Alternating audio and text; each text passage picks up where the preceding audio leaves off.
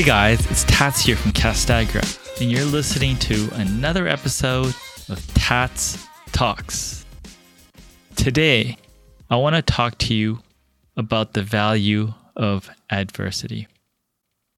My best friend and my business partner, who I've known for over 30 years, is someone that I originally met through a karate club. It was a Goju-Ryu karate style club, and Goju-Ryu is one of the six mainstream karate styles out there. And it has a reputation for being a very straightforward karate style, no fancy kicks, no flashy jump kicks, just based on efficiency. This style was also the style of karate that was featured in the movie Karate Kid, minus the ridiculous crane kick at the end. Now, the teacher of this club was an extremely strict, old school teacher. He was five foot seven. He was ripped. And he had short curly hair and a mustache. And he was a six degrees black belt, which made him one of the top practitioners of this style outside of Japan. Our workouts were intense. He made us do three finger push ups, bare knuckle push ups, wrist push ups, all on hard, bare concrete. We had very intense sparring sessions with our teammates. And the other physical activities on there were equally as, as difficult. One day, me and my friend were talking and being disrupted to the class. And the teacher got really upset and runs up to us and says, You want to be Karate Kid? I'll show you how to be Karate Kid. I was like, Uh oh, we're in big, big trouble now. He directed us to the back of the room and started to describe the punishment that we have to go through because of our disruption. Well, the first thing he made us do was there was something that he called a hanging monkey, in which he made us hang on to a bar.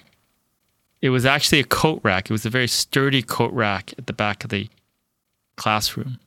And we had to hang on to that bar until he said, it was appropriate for us to stop.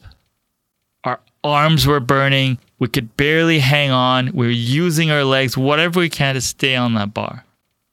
The next thing that he got us to do was there was a stack of tables on a rack, and we had to go on top of there and hold that ridiculous Karate Kid crane pose for what seemed to us as an eternity. After our legs were completely shot and our arms were really tired, we had to spar with the teacher in front of the whole class, and he absolutely kicked our butt. Now, I learned a few things from that. First thing is never ever mess around in karate class ever again. And the second thing, which it took me a long time to realize and understand is the fact that we stayed friends and business partners for a long time is, I believe, because of our shared adversity and also being part of a disciplined and hardworking environment. The adversity of our situation brought us closer and helped us become great friends.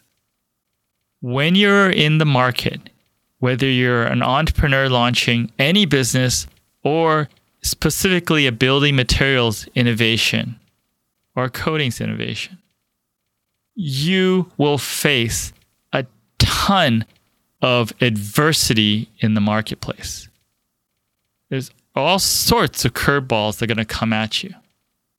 But know this you, your team, will be better off through dealing with adversity.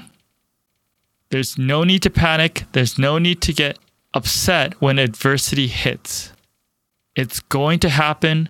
Know that it's going to happen and understand when you get through it, you guys as a group will be a better team and better equipped to handle what will come next. All right, guys, that's what I got. And I hope you guys are having a wonderful week.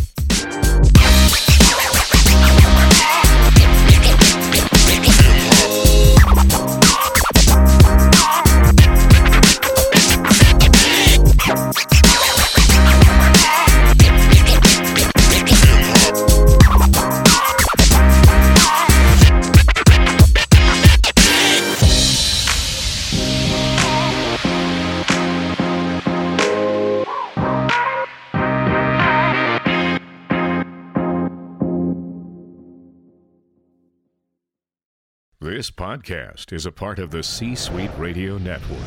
For more top business podcasts, visit c-suiteradio.com.